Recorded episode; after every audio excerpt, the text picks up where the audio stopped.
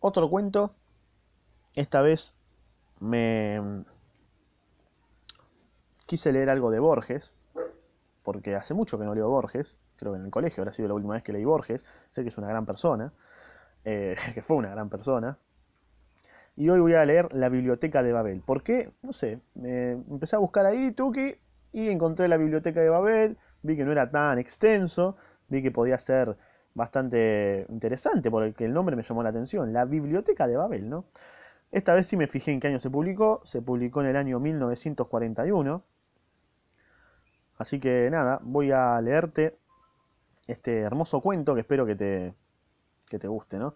Aclaro que yo no lo, no lo leí, así que simplemente voy a, a, reaccionarlo y a leerlo en vivo, ¿no? Así acá nomás. Así que te doy la bienvenida a este ámbito podcastero y comenzamos. El universo, que otros llaman la biblioteca, uh, ya empezó, ya empezó con un punchline con contenido. El universo, que otros llaman la biblioteca, se compone de un número indefinido y tal vez infinito de galerías hexagonales, con vastos pozos de ventilación en el medio, cercados por barandas bajísimas. Desde cualquier hexágono se ven los pisos inferiores y superiores, interminablemente. La distribución de las galerías es invariable. 20 anaqueles a 5 largos anaqueles por lado cubren todos los lados menos 2. Su altura, que es, la de que, es la de los, que es la de los pisos, excede apenas la de un bibliotecario normal. Una de las caras libres da a un angosto zaguán, que desemboca en otra galería, idéntica a la primera y a todas. A la izquierda y a derecha del zaguán hay dos gabinetes minúsculos. Uno permite dormir de pie y otro satisfacer las necesidades finales. Por ahí pasa la escalera espiral, que se abisma y se eleva hacia lo remoto. En el zaguán hay un espejo, que fielmente duplica las apariencias. Los hombres suelen inferir de ese espejo que la biblioteca no es infinita. Si lo fuera realmente, ¿a, a qué esa duplicación ilusoria? ¿A qué esa duplicación ilusoria? Porque está mal escrito. O yo soy el pelotudo que no entiende. Si lo fuera realmente, ¿a qué esa duplicación ilusoria? Yo prefiero soñar que las superficies brunidas figuran y prometen el infinito. La luz procede de, esa, de unas frutas esféricas que llevan el nombre de lámparas. Hay dos en cada hexágono, transversales. La luz que emiten es insuficiente, incesante. Como todos los hombres de la biblioteca, he viajado en mi juventud. Qué bueno, gracias. Rico dato, Borges. He, peregrinado en busca de un libro, acaso del catálogo de catálogos. Ahora que mis ojos casi no pueden descifrar lo que escribo, uff, me preparo a morir a unas pocas leguas del hexágono en que nací. Muerto, no faltarán manos piadosas que me tiren por la baranda. Mi sepultura será eh, el aire insondable. Mi cuerpo se hundirá legalmente y se corromperá y disolverá en el viento engendrado por la caída, que es infinita. Yo afirmo que la biblioteca es interminable. Los idealistas arguyen que las alas hexagonales son una forma necesaria del espacio absoluto, o por lo menos de nuestra intuición del espacio. Razonan que es inconcebible una sala triangular o pentagonal. Los místicos pretenden que el éxtasis les revela una cámara circular con un gran libro circular de lomo continuo, que da toda la vuelta de las paredes, pero su testimonio es sospechoso, sus palabras oscuras. Ese libro cíclico es Dios. Básteme, por ahora, repetir el dictamen clásico. La biblioteca es una esfera cuyo centro cabal es cualquier hexágono, cuya circunferencia es inaccesible. A cada uno de los muros de cada hexágono corresponden cinco anaqueles. Cada anaquel encierra 32 libros de formato uniforme. Cada libro es de 410 páginas, cada página de 40 renglones, cada renglón de unas 80 letras de color negro. Exacto. También hay letras en el dorso de cada libro. Esas letras no indican o prefiguran. Esas letras no indican o prefiguran lo que dirán las páginas. Sé que esa inconexión alguna vez pareció misteriosa. Antes de resumir la solución, cuyo descubrimiento, a pesar de sus trágicas proyecciones, es quizá el hecho capital de la historia, quiero rememorar algunos axiomas. El primero, la biblioteca existe ab a eterno. Debe ser una, un, como una frase que debe tener un significado. ¿no? La biblioteca existe ab a eterno. De esa verdad cuyo colorario inmediato es la eternidad futura del mundo. Ninguna mente razonable puede dudar. El hombre, el imperfecto, el imperfecto bibliotecario, puede ser obra del azar o de los demiurgos malévolos. El universo, con su elegante dotación de anaqueles, de tomos enigmáticos, de infatigables escaleras para el viajero y de letrinas para el bibliotecario sentado, solo puede ser obra de un Dios. Para percibir la distancia que hay entre lo divino y lo humano, basta comparar estos rudos símbolos trémulos que mi falible mano garabatea en la tapa de un libro. Uf, amigo, mi frase. Con las letras orgánicas del interior. Puntuales, delicadas, negrísimas, inimitablemente simétricas. El segundo, el número de símbolos ortográficos es 25. Esa comprobación permitió hace 300 años formular una teoría general de la biblioteca y resolver satisfactoriamente el problema que ninguna conjetura había descifrado. La naturaleza informe y caótica de casi todos los libros. Uno que mi padre, uno que mi padre vio en un hexágono del circuito 1594, se acordaba, constaba de las letras MCB, perversamente repetidas desde el renglón primero hasta el último. Otro, que era muy consultado en esta zona, es un mero laberinto de letras, pero la página penúltima dice, Oh tiempo tus pirámides. Ya se sabe, por una línea razonable o una recta noticia hay leguas de insensatas cacofonías, de fárragos verbales y de incoherencias. Yo sé de una región cerril cuyos bibliotecarios repudian la supersticiosa y vana costumbre de buscar sentido en los libros y la equiparan a la de buscarlo en los sueños o en las líneas caóticas de la mano. Admiten que los inventores de la escritura inventaron los 25 símbolos naturales, pero sostienen que esa aplicación es casual y que los libros nada significan en sí.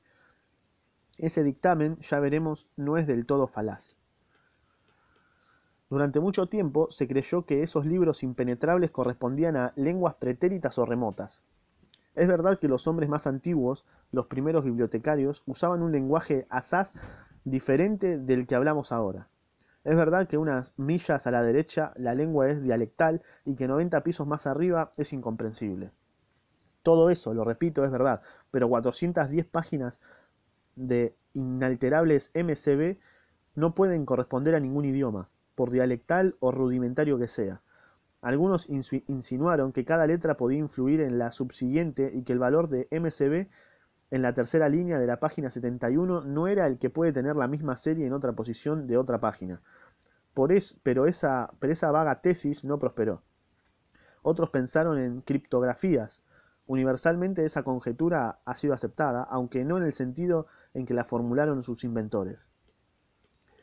Hace 500 años el jefe de un hexágono superior dio con un libro tan confuso como los otros, pero que tenía casi dos hojas de línea homogéneas mostró su hallazgo a un, descifrador ambulante, que le dijo que estaban redactadas en portugués.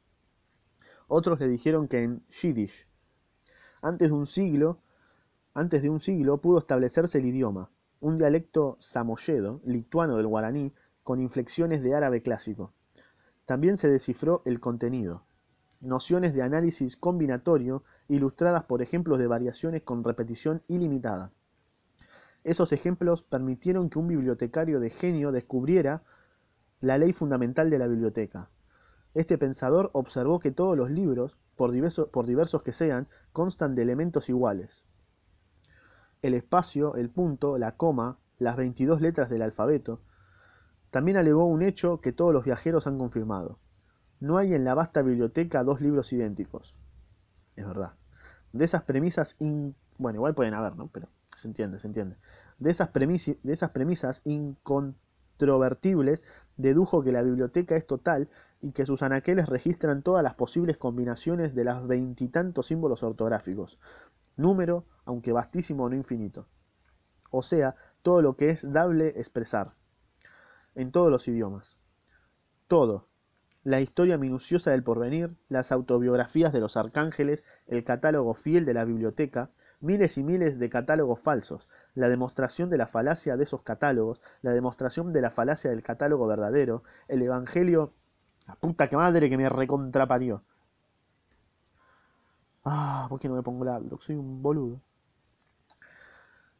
la demostración de la falacia del catálogo verdadero, el evangelio agnóstico de Basilides, el comentario de ese evangelio, el comentario del comentario de ese evangelio, el comentario del comentario del evangelio. Quiero leer el comentario del comentario del evangelio. Bueno, voy a dejar de decir el comentario del comentario del evangelio.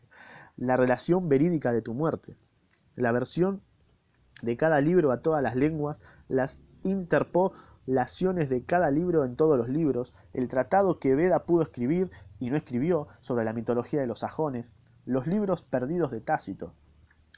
Cuando se proclamó que la biblioteca abarcaba todos los libros, la primera impresión fue de extravagante felicidad. Todos los hombres se sintieron señores de un tesoro intacto y secreto. No había problema personal o mundial cuya elocuente solución no existiera en algún hexágono el universo estaba justificado. El universo bruscamente usurpó las dimensiones ilimitadas de la esperanza. En aquel tiempo se habló mucho de las vindicaciones, libros de la apología y de profecía, que para siempre vindicaban los actos de cada hombre del universo y guardaban arcanos prodigiosos para su porvenir. Miles de codiciosos abandonaron el dulce hexágono natal y se lanzaron escaleras arriba, urgidos por el vano propósito de encontrar su vindicación.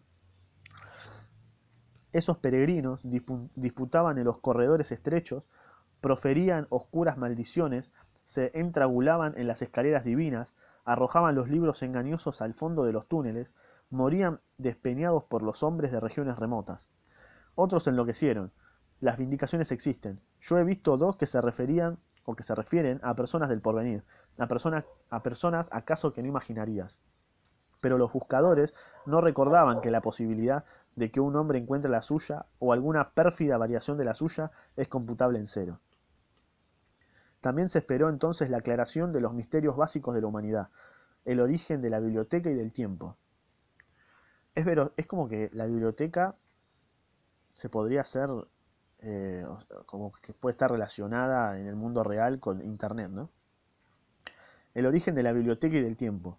Es una reflexión, capaz estoy flasheando. Es verosímil que esos graves misterios puedan explicarse en palabras.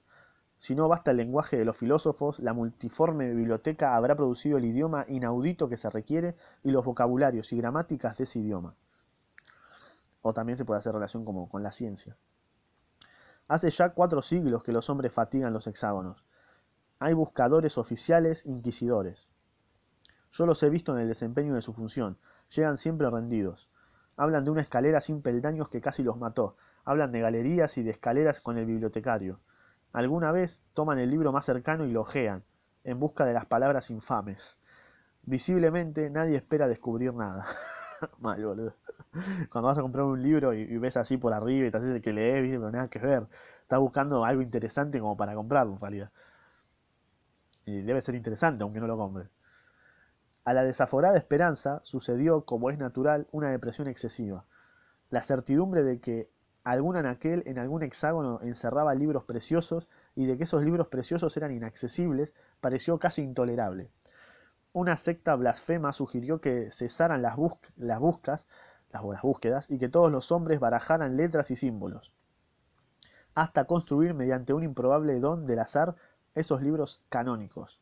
Uh, bif a esos libros industriales, tipo el libro del Rubius, el libro de Hola, soy Germán, el libro de Luisito Comunica, que son libros re canónicos, boludo. Las autoridades se vieron obligadas a promulgar órdenes severas. La secta desapareció, pero en mi niñez he visto hombres viejos que largamente se ocultaban en las letrinas, con unos discos de metal en un cubilete prohibido, y débilmente remedaban el divino desorden. Otros, inversamente, creyeron que lo primordial era eliminar las obras inútiles, eh, invadían los hexágonos, exhibían credenciales no siempre falsas, hojeaban con fastidio un volumen y condenaban anaqueles enteros. A su furor higiénico, ascético, se debe la insensata perdición de millones de libros. Su nombre es execrado, pero quienes deploran los tesoros que su frenesí destruyó negligen dos hechos notorios. 1. La biblioteca es tan enorme que toda reducción de origen humano resulta infinitesimal. Otro, Cada ejemplar es único, irreemplazable, pero hay siempre varios centenares de miles de, facsímiles imperfectos, de obras que no difieren sino por una letra o por una coma. Contra la opinión general me atrevo a suponer que las consecuencias de las depredaciones cometidas por los purificadores han sido exageradas por el horror que esos fanáticos provocaron. Los urgía el delirio de conquistar los libros del hexágono carmesí, libros de formato menor que los naturales, omnipotentes, ilustrados y mágicos. Banales, ¿no? Que creo que quiso poner banales.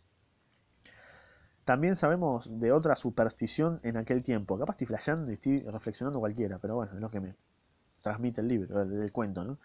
También sabemos de otra superstición de aquel tiempo, la del hombre del libro. En aquel anaquel de algún hexágono, razonaron los hombres, debe existir un libro que sea la cifra y el compendio, el compendio perfecto de todos los demás. Algún bibliotecario lo ha recorrido y es análogo a un dios. Es como el libro que te hace cambiar la cabeza. ¿no? En el lenguaje de esta zona persisten aún vestigios del culto de ese funcionario remoto. Muchos peregrinaron en busca de él. Durante un siglo fatigaron en vano los más diversos rumbos cómo localizar el venerado hexágono secreto que lo hospedaba. Alguien propuso un método regresivo. Para localizar el libro A, consultar previamente un libro B, que indique el sitio del A. Para localizar el libro B, consultar previamente un libro C y así hasta el infinito. En aventuras de esas he prodigado y he consumido mis años. me di cuenta. No me parece inverosímil que en, que en algún del universo haya un libro total, Ruego a los dioses ignorados que un hombre, uno solo aunque sea, hace miles de años, lo haya examinado y leído. Si el honor y la sabiduría... A ver, un libro total.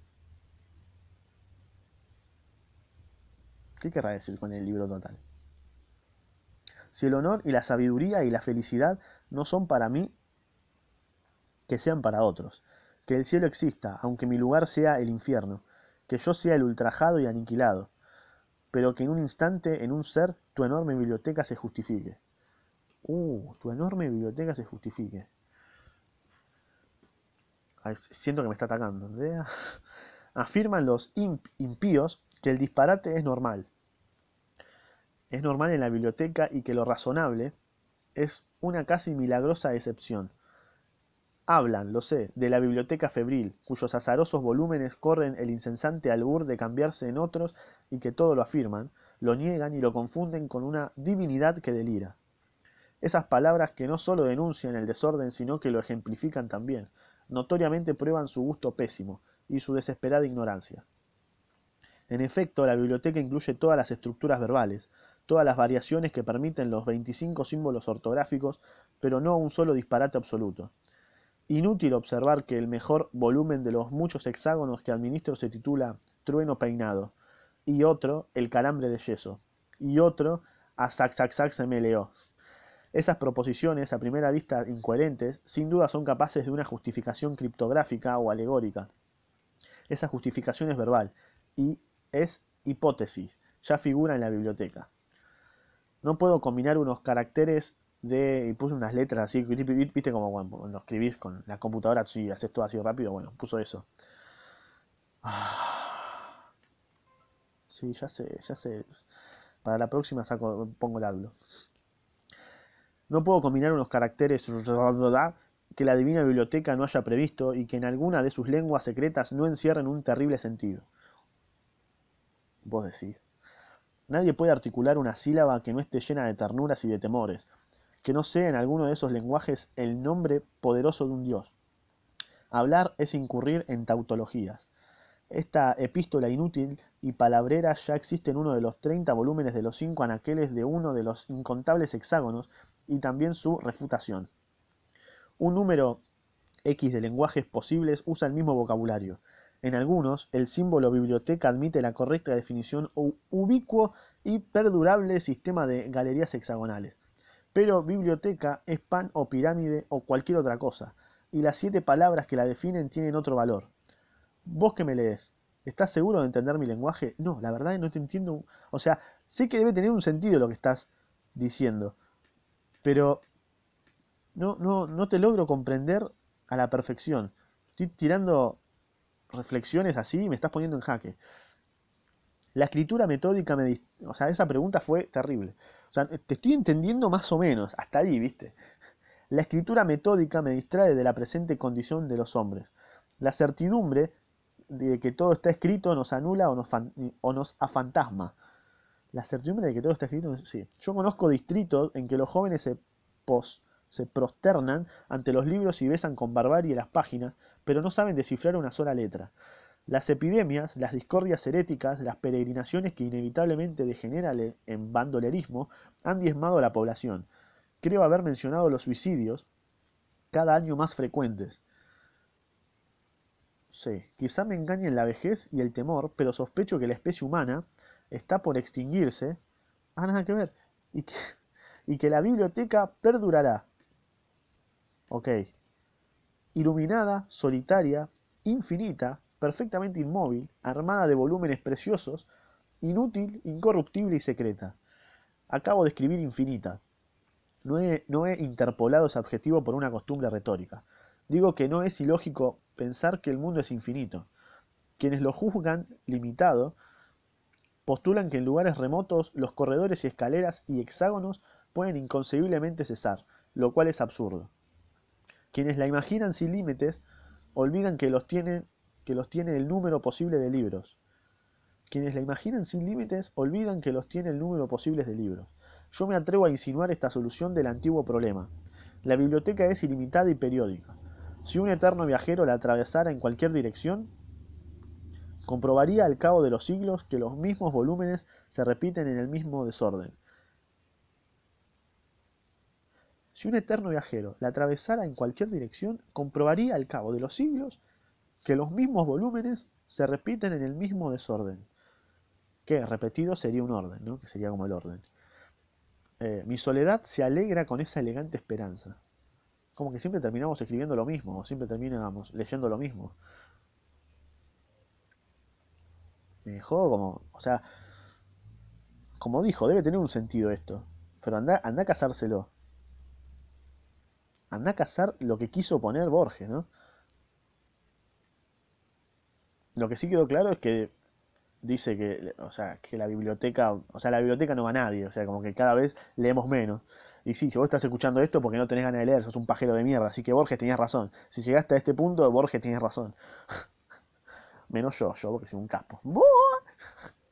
Eh, bastante bueno, bastante bueno y debería pegarle dos o tres leídas más.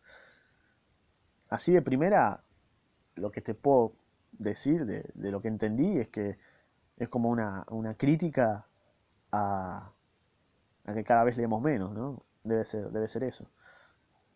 Y que creemos, creemos saber lo que estamos leyendo, pero en realidad puede tener otro significado totalmente diferente. Así que bueno, nada, nada más. Creo que lo único, tampoco te voy a chamullar tanto, es lo único que entendí. Eh, si tenés algún, si ya lo leíste y ya más o menos entendiste de qué va y no lo googleaste, que eso es importante, no googlees qué, quiso poner, no seas boludo, cuál es el chiste. Pensalo, ¿viste? Eh, comentalo, así yo también entiendo un toque más. Eh, poner un like, y si no te gustó como leí, ponerle un dislike. Yo me pondría un dislike, la verdad. Pero si sos bueno, ponle like, dale. Suscríbete y seguime en Spotify también si me estás escuchando de ahí. Y nada más. Te mando un saludo borgeriano. Nos vemos, guachín.